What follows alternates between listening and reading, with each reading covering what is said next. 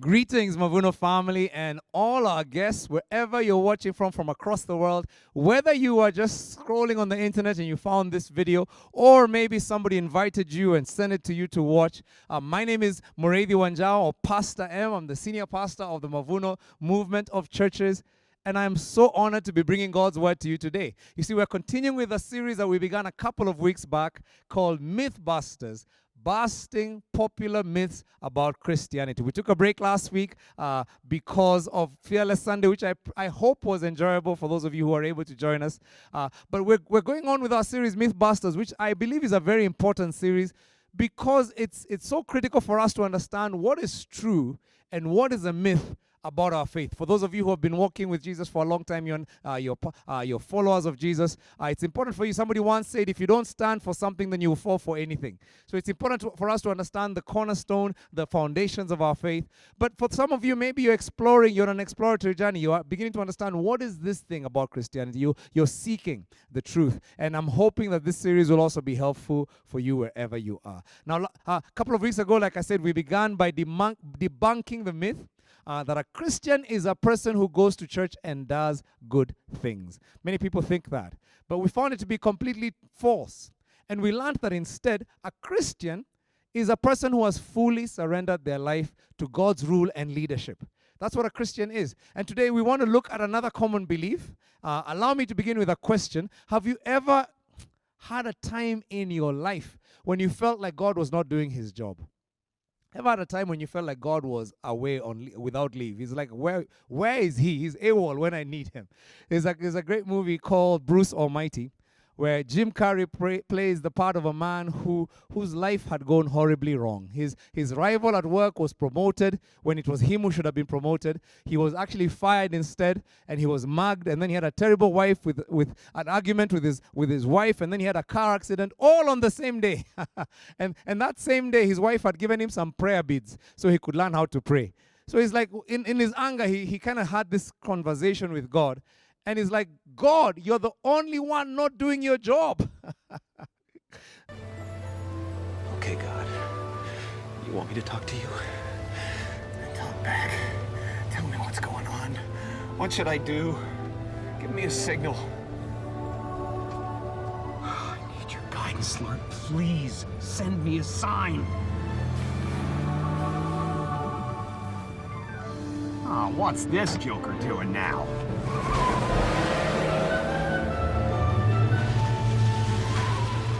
Okay. All right. I'll try it your way. All right. Lord, I need a miracle. I'm desperate. I need your help, Lord. Please reach into my life. Ah! what the? Where are you? I got you.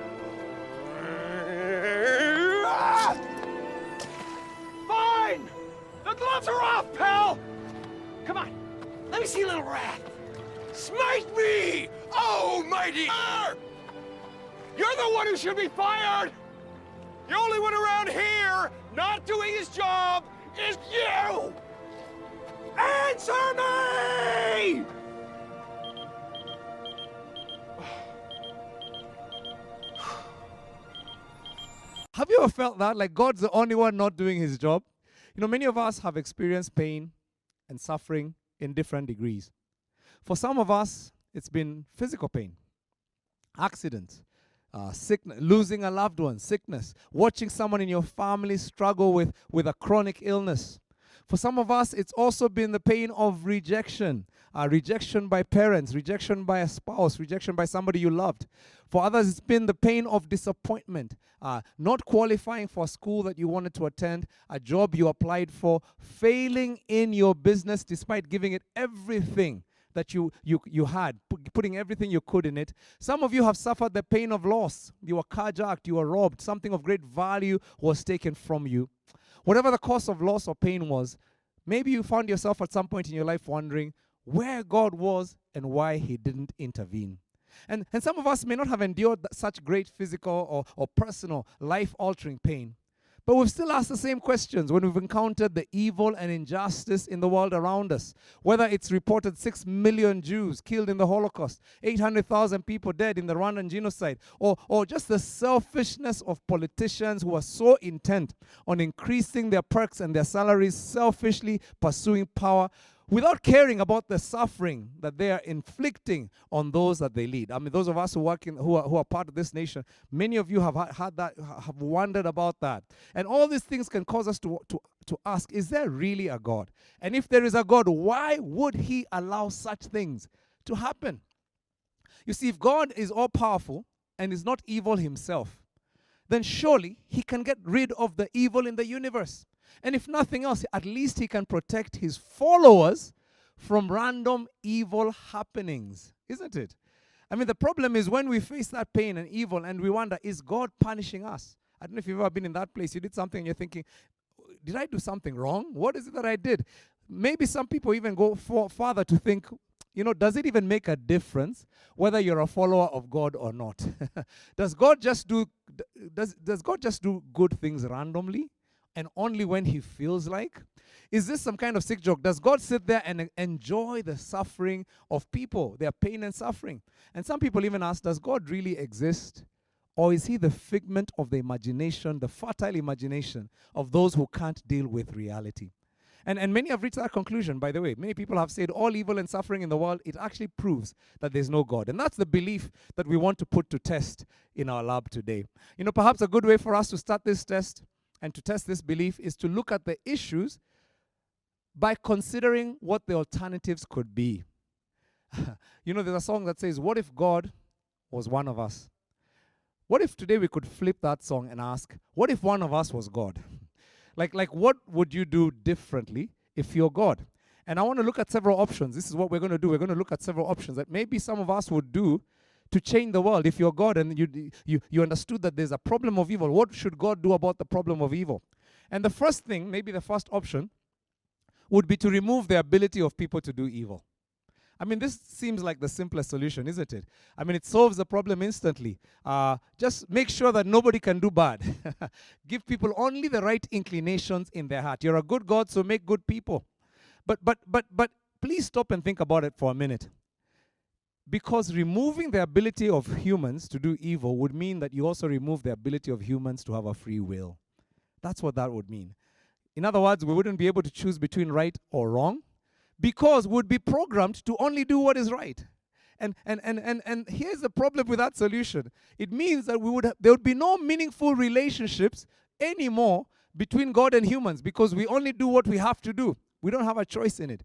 And, and here's the thing it would also happen in our, between us uh, as human beings. You can't have a real relationship with someone who has no choice whether to relate with you or not. You know, love is not love unless it is freely given.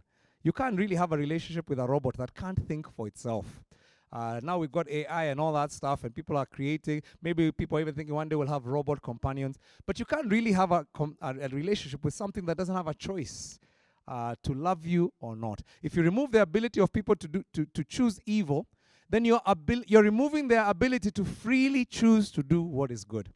And as you can see, there's a problem with that solution. It seemed very simple, but it has a problem. So let's try a second option. Option number two. What if God could protect the innocent from those who choose to do evil? So yeah, come on, God. Yeah, it's like like God, let's do this. Instead of removing the ability to for free will, just remove those people who are innocent from being hurt by those who are evil. And at face value, that seems like a much better solution. So, for instance, if a drunk driver causes an accident, God could keep the innocent pedestrians and motorists away from harm so that they don't suffer unnecessarily the choices that drunk driver did. Makes sense, right? Uh, God could keep, maybe even keep that drunk driver from driving into electric poles and buildings because those would cause people to suffer who had nothing to do with his drunkenness.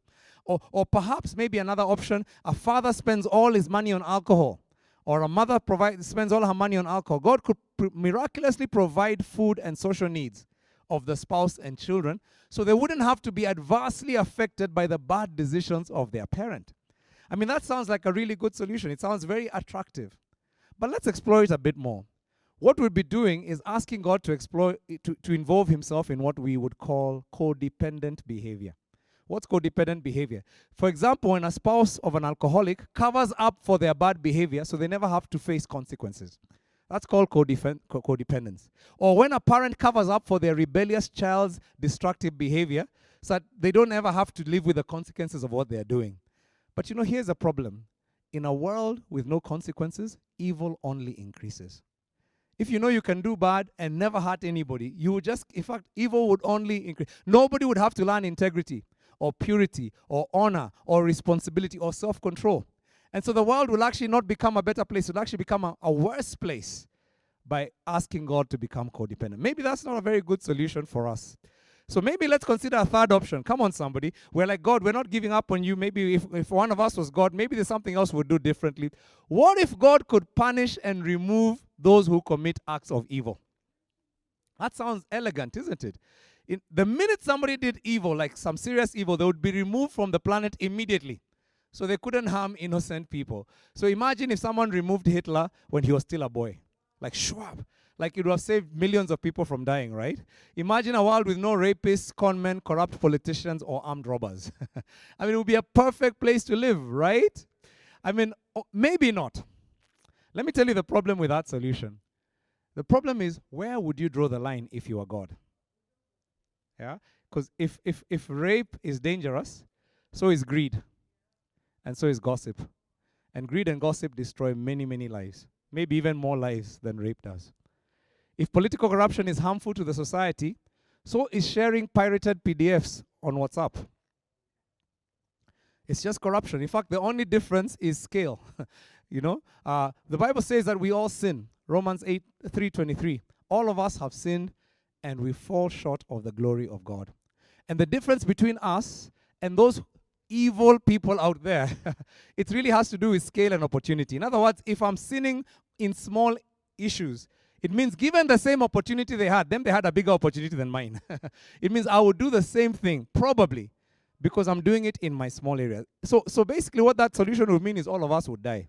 All of us would be removed from the planet. And as you can see, none of those options work. So God instead did a very risky thing, a very risky thing. He created human beings with the ability to choose between doing good and doing evil.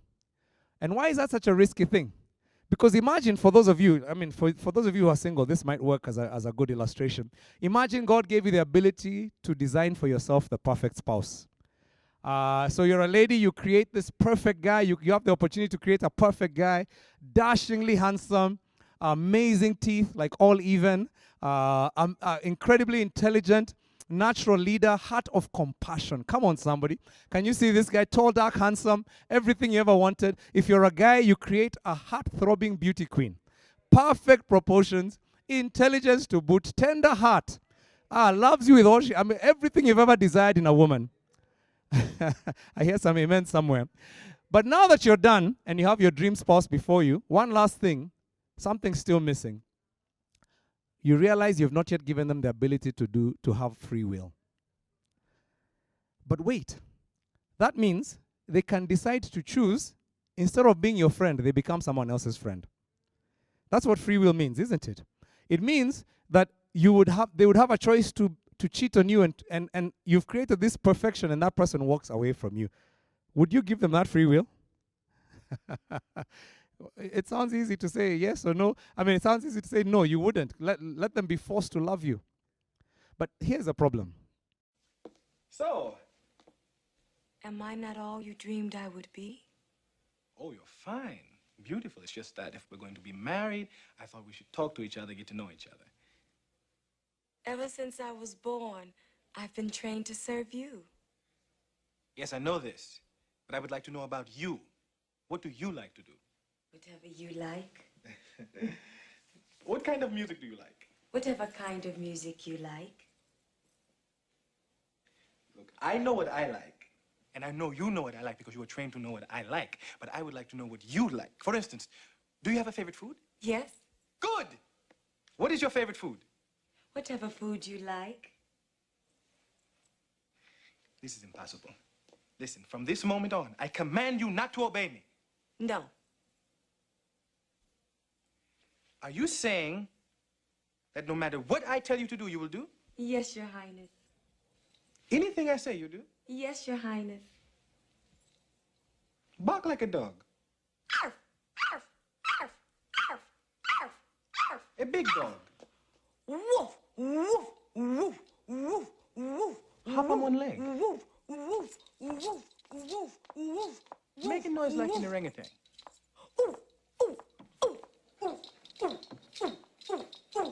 Ah, I see the two of you are getting along.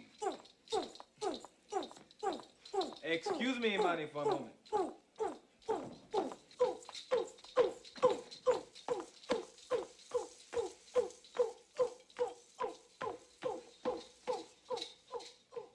Fine girl, isn't she?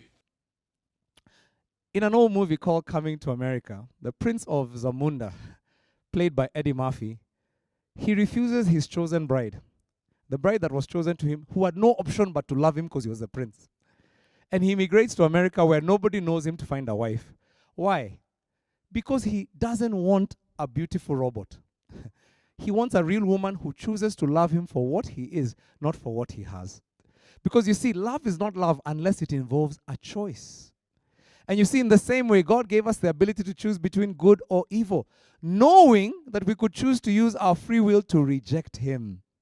And this is what Adam and Eve did that they were given free will and they used it to reject God. That's what humans have do- done ever since. We chose our own way.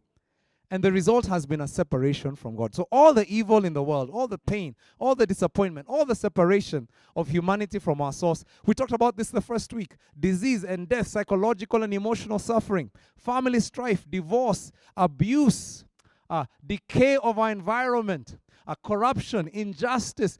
All these things come from our rebellion, from our choosing to use the, uh, the free will God gave us and use it for ourselves as opposed to serving and loving Him. And now we live in an unjust, evil world and we become victims of the evil of ourselves and of other humans, perhaps that we don't, we don't even know or have anything to do with. And, and, and I, and I want to say this as I, say, as, I, as I give this illustration. For those of you who are currently going through, pain, through great pain, what I'm about to say next may not make a lot of sense right now, but my prayer is that somehow God will still encourage you. There are three powerful truths that have given me hope and encouragement when I've encountered evil and pain in my life. Those times when I really wished God would do something about it, but it was just pain, you know?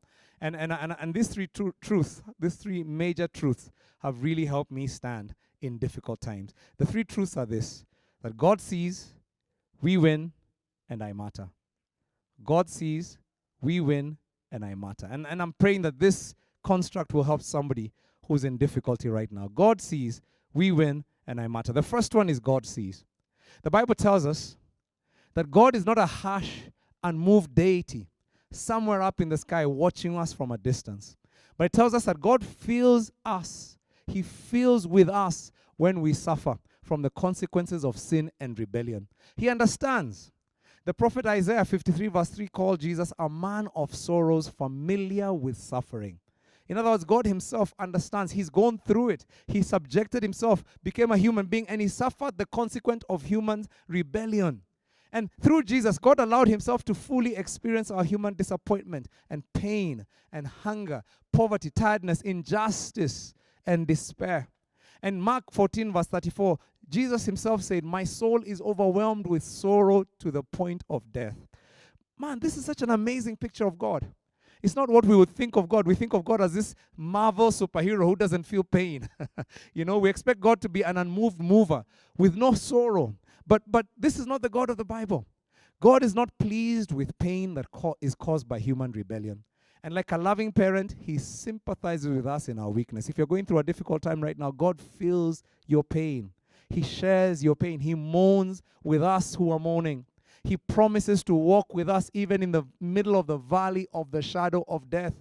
Even when our pain feels too much to bear, God sees. And for those of you who are going through a difficult time right now, you might feel like God abandoned you, like God is absent. Uh, Jesus himself experienced this, this same emotion that you're experiencing. He's, he screamed out in Matthew chapter 27, verse 46, My God, my God, why have you abandoned me? He understood what it means to feel abandoned by God. He experienced that anguish and pain that many of you have been through.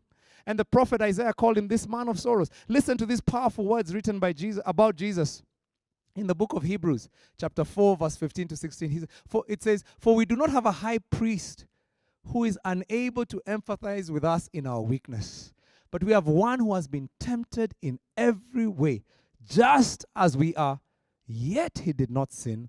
And the Bible then tells us, Let us then approach God's throne of grace with confidence, so that we may receive mercy and grace to help us in our time of need. You see, God is not absent, God has not abandoned you.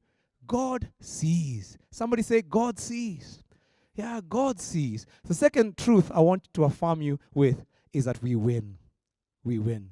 One of the best news items in the Bible is that God has not abandoned the world to evil and human rebellion, to injustice. He's actively working to restore this broken world to hit its original state. And that's why Jesus came. Uh, 1 John chapter 3 verse 9. The reason the Son of God appeared was to destroy the devil's work. God came to destroy injustice and pain. And that's why the book of Revelation is so important. It gives us a glimpse into the future reality when God has accomplished the task that he began. It describes how God will destroy all evil and establish a new world order. And the purpose of those of that book is to give us hope in our difficult times. Uh, if you ever read the book of Revelation, like Revelation chapter 7, verse 16 to 17, this Bible, this this, this story, many, many people struggle to read through the book of Revelation, but I tell you, it's actually like seeing the end in the middle of your challenges right now. And it says, Never again will they hunger, never again will they thirst. The sun will not beat down upon them. Come on, somebody. Nor any scorching heat, for the Lamb at the center of the throne will be their shepherd and he will lead them to springs of living water. And listen to what it says. It says, And God will wipe every tear from their eyes. The good news is that God will have the last word on evil. So this is like watching a football match. I don't know, some of you are football fans, so you might get this illustration. I don't know about you, but when I'm watching a team that I love, a team that I want seriously to win, ah, my goodness, it's so stressful sometimes. Huh? It's like my heart is in my mouth the whole time. It's like these guys could mess up. It's like they could mess up this game. Maybe even they are one, one score ahead, or maybe they are one score down. But I'm praying sometimes. I know some of you even talk loudly, like you talk in your mother tongue when you're when you're watching your team. Some of you, it's too much pressure to watch. You go outside and then you come back in to see what's happening. But here's here's a different scenario. What if you missed the game because you were doing something important, but then you've come back now to watch the team? But the only difference is that you've already seen on Twitter or on some, some social media that your team actually won 3-2. So so so so you're watching the game and and it's and your team is 2-0 down. But you're not stressed, right? In fact, instead of wondering if they will win, what you're wondering is, wow, how will they win? The game experience is completely different because what's happening? You have no stress because you know, regardless what happens, you still win. Rather than worrying about if you will win, you're excited to see how you will win. And it's the same thing for us as human beings when we p- face pain, when we face suffering here as followers of Jesus. Things may not make sense right now, but the Bible says, regardless of how hard things become, we win. Come and tell your neighbor, we win. Yeah, this this kind of gives us perspective in times of difficulty. God sees we win. And then lastly, I matter. And this one for me is extremely important. What do we do in the meantime? Because we know we win, but right now we're going through difficult times. Do we just hold on and wait for the day God will do his thing? No. John chapter 20, verse 21, Jesus tells his followers, As the Father has sent me, so I'm sending you. When we submit to God as our King, He invites us to join in the mission of pushing back the darkness in this world. He invites us to become agents of change, who, with His help, will restore all creation back to the peace and order that it was created for. And in this process, we stop being victims of circumstances. And we, we, we become part of the team, part of the army that God is raising to, to bring about justice and fairness and goodness and all those other qualities that make this world a better place. You see, that pain that you've experienced, that unbearable pain, imagine what happens. It becomes a platform. And as you've experienced God's encouragement, you're able to use that encouragement to encourage others who are in a space where they know you understand because you've been in the same place. Ah, that mess that has become your life, my goodness, that thing you've been ashamed for, uh, ashamed about, it no longer needs to be a place of shame. It becomes the message. Your mess becomes a message that God will bring life, will use to bring life to many in your generation. So here's the beautiful thing God sees, we win, and I matter. Nothing in my life is wasted. Even the pain in my life, God can turn it around for my good and for the good of many around me. God doesn't cause evil, but He's able when I turn to Him to turn around even the worst situation caused by, by human rebellion so that it works out for the good of myself and for many others. The Apostle Paul said these words in Romans chapter 8, verse 28, and we know that in all things God works for the good of those who love Him who have been called according to his purpose. Not in some things, not in many things, but in all things. God is able to work for your good. And so, you know, as we explore this belief that evil means that there's no God, we realize the presence of evil does not negate God. Instead, it shows us the reason why we need God. Next Sunday, we're going to be looking at another important myth. And uh, this one I really feel is important for us today. Are all religions the same? Because many people believe that. They believe that all religions are the same. So we want to explore it as well and to see is this true? Are all religions just paths leading us to the same uh, route? Uh, please invite your friends to come and join us because we need to have this conversation. Uh, invite, uh, come this Wednesday, uh, 5:30 p.m. We always have family night at Mavuno Church. We're going to be talking about some of these things, uh, and then invite them to come with with you to watch this uh, wherever you're watching it. Have a watch party in your house, and let's just uh, go through this uh, life-changing series with people we love, with your family members, with people in the office. Uh, let's do this together. But I want to conclude in prayer. I want to pray for two groups of people here. Someone who's going through an incredibly difficult season in your life right now. And uh, maybe something terrible happened in your life and you've tried to make meaning of it, but it doesn't make sense. And my prayer is, even as we pray right now, God is going to give you such comfort and encouragement in this season and in this uh, time that you will reach out to God as opposed to running away from Him. But I also want to pray that the rest, that for everybody else, that God would help us not just have, uh, not, not just to sit there and talk about what is happening, but actually to become agents to push back the darkness. So if you just join me in praying as we conclude. Father, I thank you for every single member of this family. I thank you for your sons and daughters. I thank you for those who have listened to this message. And Lord, it's been an encouragement to them. I speak over somebody right now who's facing uh, pain, difficulty, challenge. Uh, whether it's sickness, whether it's financial problems, whether it's issues in their marriage, their relationships, uh, issues at work, whatever it is, Lord, that place of pain, I pray that, Lord, you'd give them the grace to invite you into it. And Lord, as they do that, I pray that you would come in and encourage. You'd come in and, and strengthen them. Help them to understand that God sees. They're not abandoned. You're there with them. Help them to see that we win. That, Lord, ultimately you will make all things, uh, all things uh, will make meaning for them. That, Lord, you have the final word on that situation. And help them to understand that they matter that Lord, whatever evil they're going through or difficulty, that you're able to turn it into a blessing for those around them through them. And Lord, I pray that out of this sermon, that messages, that, that, that, that ministries will be born. There are those who will arise and start initiatives that will bless other people who've been through what they went through and who don't have hope like they do. And so I speak a blessing over you that God will just turn around your situation and turn it into a victory. What the enemy thought was going to was going to destroy you, may God turn it around and make it your victory. I also want to pray for the rest of us that God will just give us grace right now, that we would be agents of grace, agents of God to push back the darkness, that our cities will never be the same. Our homes and neighborhoods will never be the same because we know who we are, because we know that God is here and He's created us to be His agents to bring about a better world. And so may the God of peace, God's people, bless you with everything, equip you with everything good for doing His will. And may He work in us that which is pleasing to Him through Jesus Christ, to whom be glory forever and ever. And all God's people say together. Amen.